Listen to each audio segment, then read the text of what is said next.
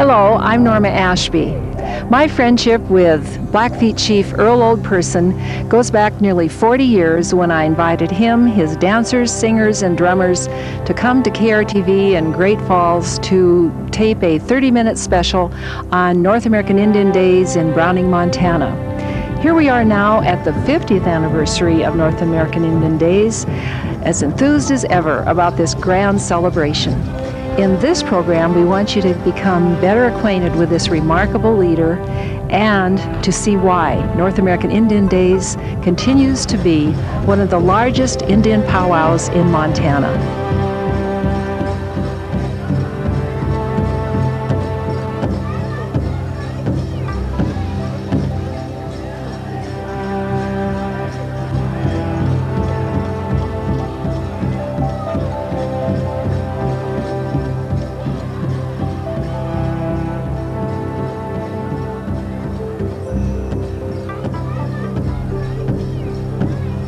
Old Person, as Master of Ceremonies for this celebration, could you please describe the dances and music presented by the hundreds of contestants who come here from throughout the nation and Canada? The round dances uh, with the Blackfeet people, uh, there was a time when it was just uh, the women performed. It was a ceremonial dance, the round dance. White feathers, stand by.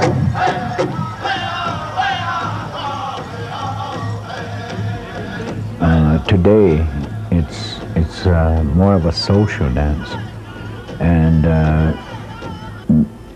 many, if not all, the tribes performed around dance today.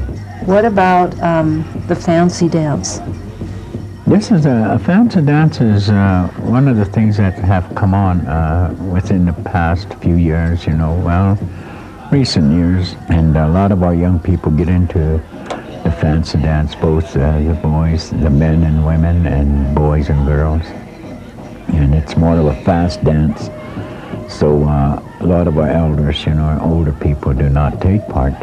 And, and it has a different uh, dress, you know, as uh, that they perform in. All right, what about the jingle dance? The jingle dress the dance is really come from the east, uh, around the, uh, uh, I guess the Wisconsin, uh, with the Ojibwas, that uh, Minnesota. That's where this jingle dress really come from, and uh, and of course, a lot of the people here within the western area really took to that. It's become very popular dance. Shawl dance? That's the fancy dance.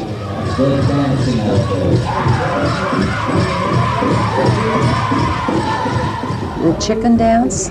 Well, that's that's our dance, the old style chicken dance. That's how we dance. That's how I Is dance. Is that a depiction of the grouse mating, or is that? Well, yeah, that's a dance I danced. Is it? Uh, uh, the chicken dance. And a lot of our people dance that. Okay. In fact, you didn't see the fancy bustles. Yes, I did. I think they're Uh, awesome. Yeah, and that's not really, you know, the, the fancy dancers use those big fancy bustles. Okay. But the chicken dancers, they have a very small uh, bustle that Oh, they use. Okay, and is there a grass dance too? Is Grass that still? dance is uh, another dance that's come very popular within the past few years. And you have a lot of were uh, fancy dancers start dancing the grass dance, and uh, and today a lot of the grass dancers that do the grass dance are doing the traditional dance. Mm-hmm. It's more for the uh, older dancers, uh, elderly dancers. And there are cash prizes. I mean, I'm sure some of these people that go from powwow to powwow can make pretty good money. Yeah, that's uh, that's come to uh, our dancing since we started the Indian days. And of course, I guess in the past years uh, they might have had, but they never really did have uh, contests with, with our old traditional encampments. They really didn't have uh, come together to compete. It was just traditional dancing. But when this concept of Indian Day started, you start seeing this competition Right? Did you tell me that you were in the very first Indian Days 50 years ago, Yeah, dancing I was dancing. hmm with with um, the chicken dance? Right. That, that was your- kind of a dance. Yeah. uh Wow. Right. Could you have guessed it would have grown this much in 50 years? I didn't. I didn't think it was for a while. I didn't think it was going to develop into the what we have today. Uh-huh. Because when we first started having that back in '52, I guess it was, uh, they just they didn't have an arbor like we have. Just, they just formed a circle. Now, there's two other elements that we should just mention. One is the grand entry. We, I know you give a huge amount of respect to the flags. Mm-hmm. Um, this is a very significant thing for you, is the respect for the American flag, the Canadian flag, the Blackfeet flag, mm-hmm. and the various flags of the military. Right. Um, this has always played a part, yes. has it not? I think we owe a lot to our veterans, people that have gone, served in the armed forces, and uh, just like our old warriors in the past, they went out and protected.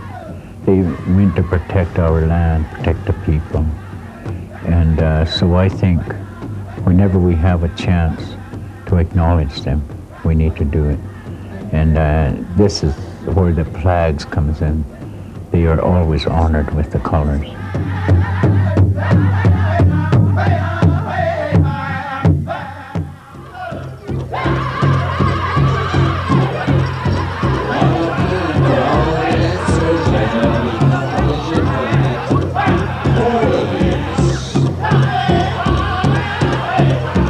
The other element is the drumming, and you've got you you said you may have up to 30 drum groups Sometimes we may have up to 30. Uh, it varies, but the most uh, thing you can get, like with us, uh, there was one year we had to turn away some drums, you know, because we didn't have, we just didn't have the space.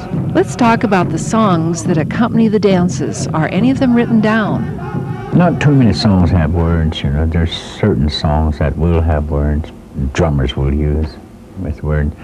But it's more of a chant. It's just uh, more of a chant. Yes, and uh, each song is different. Mm-hmm. And uh, a lot of the drummers, the singers, they compose their own songs and they come up with new songs all the time.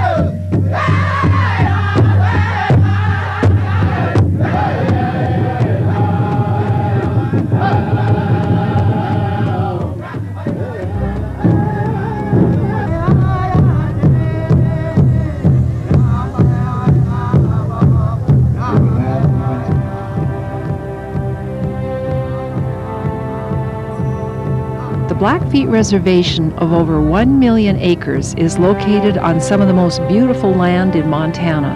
Not only is it situated on the rolling plains, but it is on the gateway to Glacier National Park. Here we see your tribe's herd of buffalo a few miles outside of Browning. How are they used by your people? There's a lot of our people uh, put on uh, ceremonies. They put on certain things, gatherings that they have, some religious gatherings. They request for uh, a buffalo that they could use. And our people give them, uh, our fish and wildlife people take care of. They eat the meat and they use it for their ceremony. Chief Old Person, you have been described by your friends and associates as humble, traditional, compassionate, respectful, knowledgeable, a still point in a turning world, and as a practitioner of the possible. How would you best describe yourself? Well, I guess uh, since I became a leader, even before I became a leader, I worked with uh, the elders. And from that time, I learned to uh, uh follow after the things that I saw and uh, observed of these elders.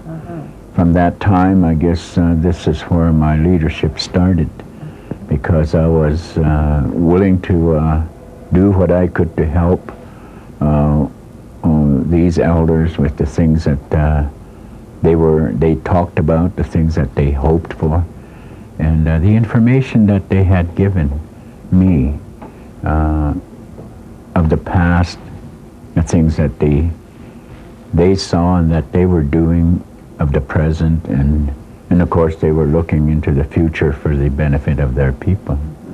You have been a leader of your tribe for nearly 50 years when you were first elected to the Tribal Council in 1954.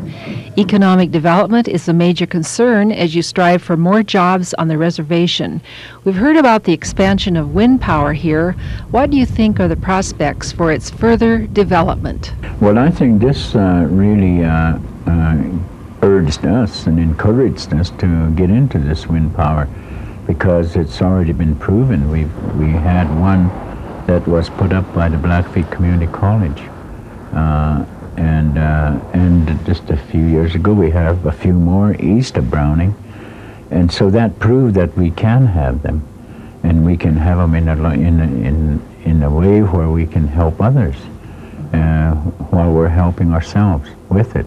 And I think we have uh, that wind here in Browning and on you're, the reservation. You're famous for the wind. Right. If you have a camper, don't drive through Browning on a right. windy day. Well, even a train, and yeah. do a train over. What about the future of oil and gas drilling on the reservation? Do you see doing more of that happening? Oh yes, we're trying to encourage the uh, oil companies to come, oil and gas people to come. You know, that's one of our main uh, main resources uh, that we have and main things that we are using today. And that's been going on for a, a number of years. Mm-hmm. And, uh, and of course, with oil being down, uh, it wasn't very good uh, for the past few years. Mm-hmm. But now, since oil has come back up, uh, we're pursuing it again. What do you see as the role of the reservation in the future? Well, I think our people, I've said this, they're going to they're going to be getting into more of this technical way of life today. Mm-hmm. And I think this is where our young people come in. We need our young people to the point where they can be able to take part. Otherwise, if we don't help them out, if we don't seek for that help, they're going to be sitting on the sideline. Mm-hmm. Today, you, every office, I think, has a computer. They have uh, fax machines. They, you have your phones today. You don't even have to go running into your offices, homes. You have them with you. It's all technology. And that's what the life is going to be about. But we're still going to have our reservations so long as we have uh, our tribal governments, uh, as long as we have the people. Uh, I think our reservations are going to go on. And we need to bring our people up to that, where they can help our people within the reservations with that learning that they have. Of all the honors you have received, probably your greatest honor was given you in 1978 when you were named by the family of Chief Two Guns Whitecalf as the lifetime chief of the Blackfeet tribe. What has this honor meant to you? Well, that was uh, a, a surprise to me because I did not know this was going to take place until Again, it was during Indian days, North American Indian Days. It was the last day when they asked me to uh, be part of an honoring ceremony that was going to take place. And of course, uh, they had the ceremony, and the uh, family members of uh, our last uh, chief, uh, hereditary chief, were the people that bestowed this honor on me. And, and of course, you know, I I was very uh, humble about it. I, I really didn't think that I was the person to receive this. But then I guess uh, that was one of the reasons they wanted to me, me to be uh, honored with this is because of how I took part in our way of life here on the reservation. You have a beautiful portrait of Chief Two Guns Whitecalf just above you. Um, tell us a little bit about him. Well, I always say that we had we had different kinds of uh, leaders. Uh, we have the war leaders that uh, uh back in those times that protect the people. They went out and seeked uh, for the survival, mm-hmm. And uh, and of course it came to the time when we start dealing with the governments that we're still dealing with today. I believe White Calf, Chief Two Guns Whitecalf was one of those uh, people, individual leader, a chief that dealt in that way uh, for many years. In fact, he uh, died in Washington, D.C. What are your ideas of better understanding between your culture and the white culture? Well, I think we need a lot of communication, such as we are doing here today.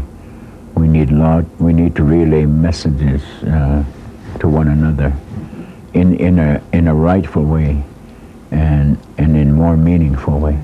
I think one of the ways you do this is going around and speaking to school children. Right. And we have this wonderful poster in your office. Thank you, Chief Old Person, for coming to our class. We learn many things from you. And, and there's just a wonderful list of things they learn, like what fun it must be to be chief and Yeah. what fun it must be to wear a headdress and so on. Mm-hmm. But is that a wonderful step in the right direction? I think so. I think we need to get out to uh, our young people. Uh, I think they're looking toward us. They're, uh, I guess I might say they're reaching out to us, and we need to respond to them however we could help them out. Do you think enough is being done today to preserve the culture of your people?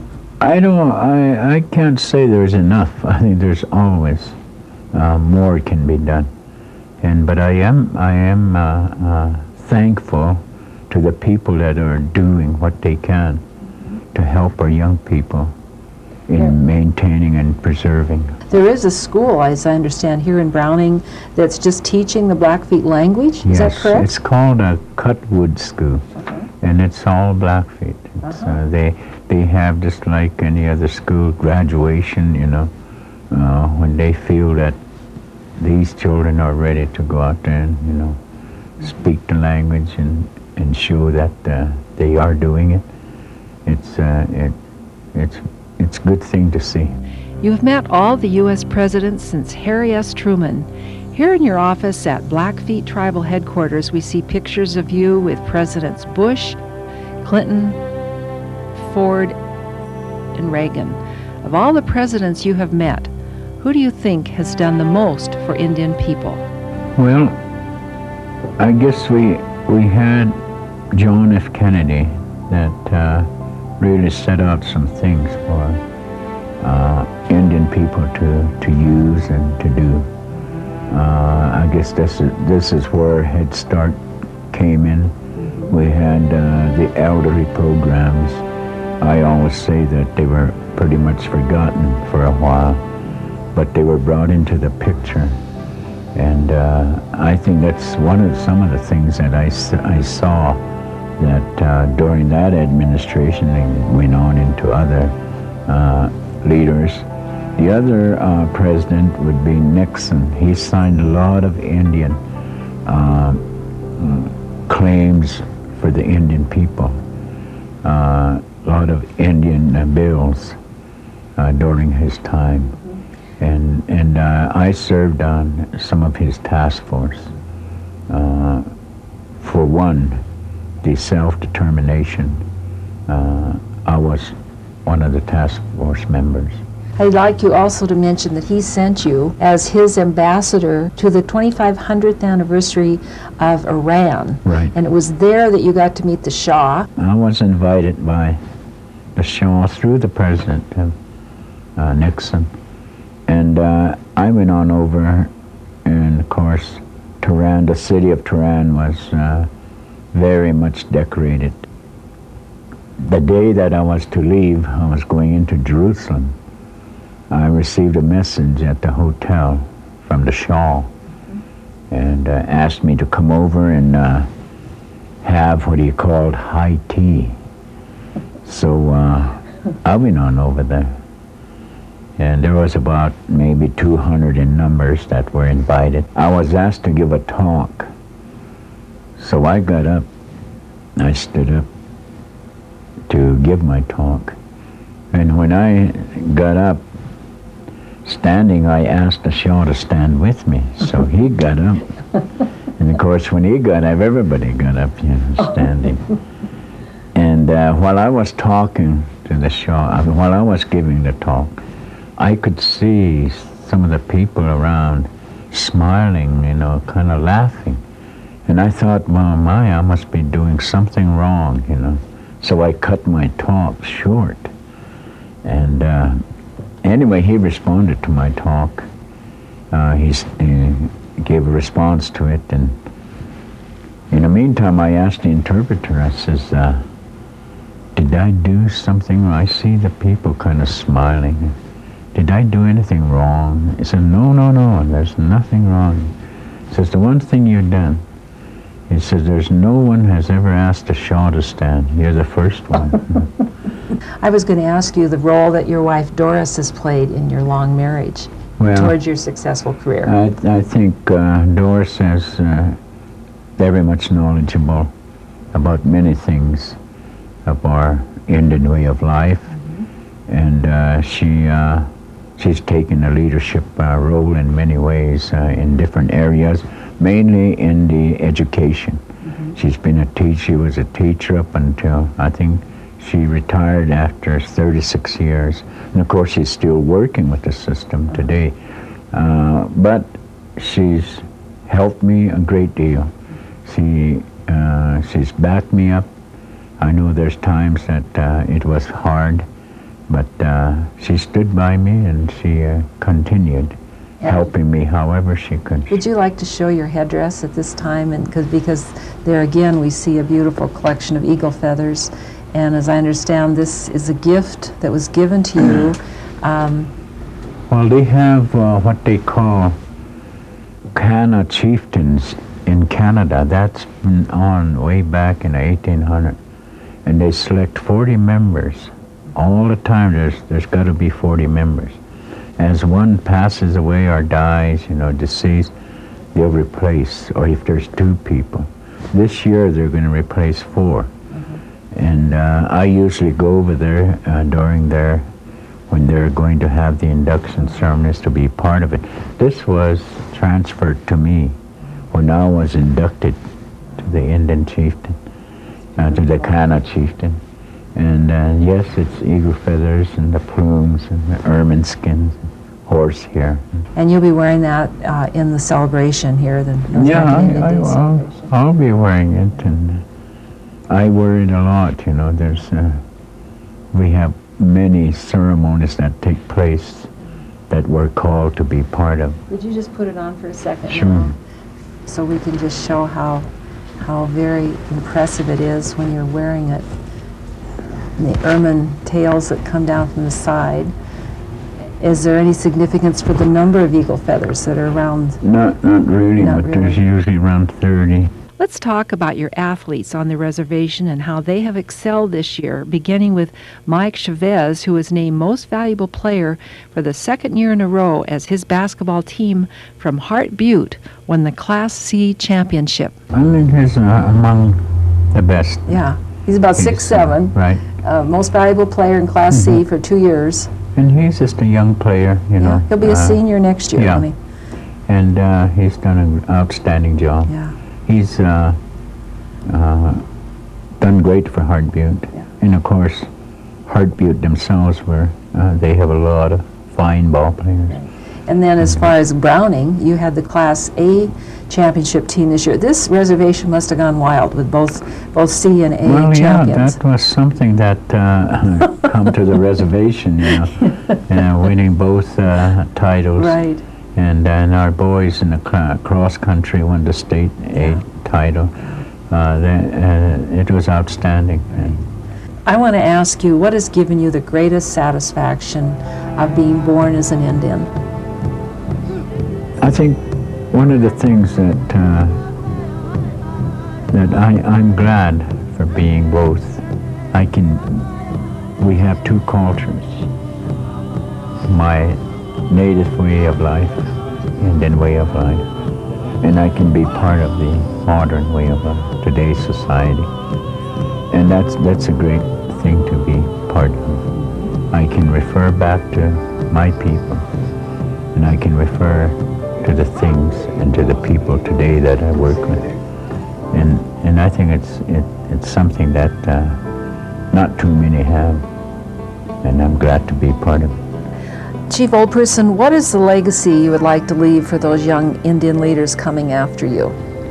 I think some of the things that our young people need to understand is the respect of our people, the respect for people.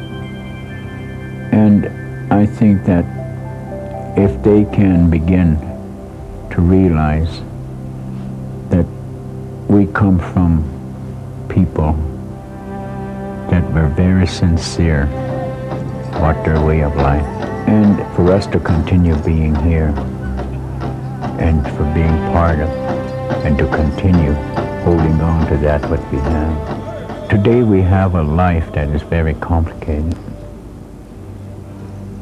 Sometimes I say life is not real anymore. Um, and so a lot of our elders today, they'll refer back to those old days as the happy times, although they had a very harsh life. Chief Old Person, as you look back and as you look forward, where do you think we need to go as a society in dealing with our Indian population in America? Think we need more communication, uh, that's for sure. We need to have that better understanding of who we are, what we are. And I think we need to contact one another uh, however we can. Uh, just like our Indian, celebra- Indian Day celebration, we invite everybody, regardless of who. We want them to be part of us, to see what we have. Perhaps talk to people. You know, we have a lot of good people and uh, interesting people. A lot of people can give you information about who we are and what we're doing.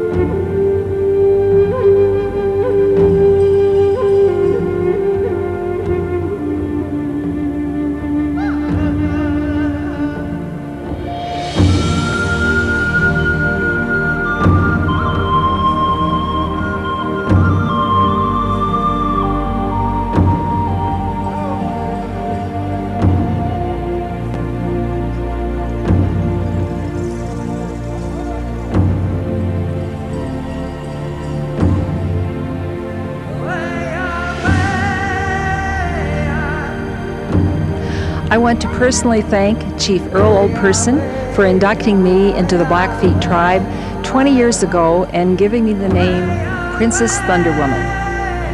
From the 50th anniversary of North American Indian Days in Browning, Montana, this is Norma Ashby, Princess Thunder Woman, reporting.